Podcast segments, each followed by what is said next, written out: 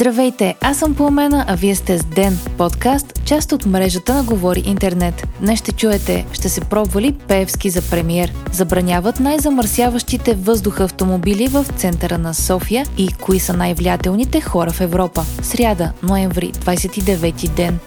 Проектът на бюджета на здравна каса беше отхвърлен, както от здравната, така и от бюджетната комисия. Той не получи подкрепата на представителите на ГЕРБ и ДПС. Лидерът на ГЕРБ изложи аргументите на партията си. Ние не сме против бюджета. Има две неща в преходни и заключителни разпоредби, които ни смущават.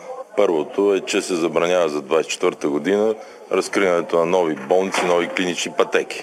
И второто, което най-много ни смущава, че от принципала министра на здравеопазването, обществените поръчки, за които вече имаме много съмнения, разбира се, обществените поръчки за онколекарства отиват директно в касата. Той обаче обърка не се забранява разкриването на нови клинични пътеки, а се забранява сключването на договори по нови дейности. Бюджетът на здравната каса бе поредният повод за размяна на реплики между премиера Николай Денков и председателя на парламентарната група на ДПС Делян Певски. Министър-председателят критикува действията на ГЕРБ и ДПС и ги нарече политически игри. Певски пък изпрати отворено писмо до премиера, в което го обвинява, че не се е справил с проблемите причинени от снеговалежа миналия уикенд. Председателят на парламентарната група на ДПС нарече Денков онлайн премьер и отново коментира възможността той да вземе позицията му. Няма нищо фатално, ще има бюджет здравната каса. Да не се напряга преклено премиера, да си върши другата работа, която не си я върши. Виждате какво се случва с хората. Хората бедстват. 4 дена без електричество. Той не работи нищо, той човек. Аз казах, ако той не може да се справи, да отида да му свърши работата. Аз мога да я свърша. Той не мога да я върши. Ми, ако трябва, мога да отида за един месец да пробваме. Ако нещата са по-успешни и лентига е по-висок, мога да остана. Бойко Борисов в типичен за него стил коментира ситуацията с... Нека оставим тези две момчета да си спорят помежду си. Патриарх Неофит е прият в Военно-медицинската академия, съобщи Светият Синод. Единственото, което се знае за сега е, че българският патриарх и софийски митрополит е с белодробно заболяване. От Светият Синод призовават народа да се моли за патриарха. Последната литургия, отслужена от Неофит, е за Велик ден на 16 април, а по информация на нова телевизия, 78 годишният патриарх е делегирал част от задълженията си на друг духовник.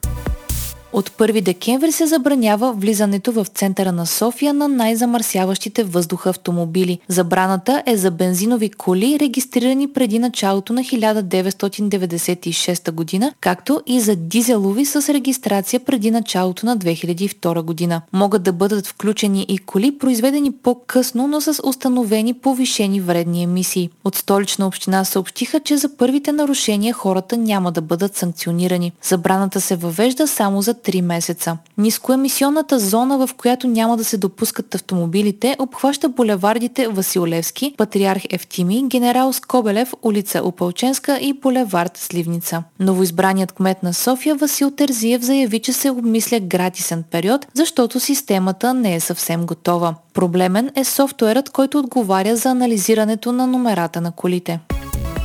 Политика обяви класацията си за 28-те най-влиятелни личности в Европа. Начална позиция изданието поставя Доналд Туск, когато определя като вятъра на промяната. Бившият председател на Европейския съвет е сочен и като потенциален следващ премьер на Полша. Туск поде битка за душата на страната си срещу управляващите в момента крайно дясна консервативна партия Ред и справедливост. От политико са разделили останалите избрани като най-влиятелни в три категории. Първата е на действащи или на изпълнителите. Там на първите места са премиерът на Италия Джорджа Мелони, председателят на Европейската комисия Урсула фон дер Лайен и президентът на Франция Емануел Макрон. Присъства и държавният глава на Турция Реджеп Ердоган. В групата на тези, които променят установеният ред са банкерът на Путин, Елвира на Биолина, Карлес Пучдемон и Виктор Орбан. Третата група е на мечтателите. Там на първо място е президентът на Украина Володимир Зеленски, следван от Алексей Навални и Жералд Дерманен. Вие слушахте подкаста Ден, част от мрежата на Говори Интернет. Епизода подготвих аз по на Крумова Петкова, а аудиомонтажа направи Антон Велев. Не изпускайте епизод на Ден, абонирайте се в Spotify, Apple iTunes или някое от другите подкаст приложения, които използвате.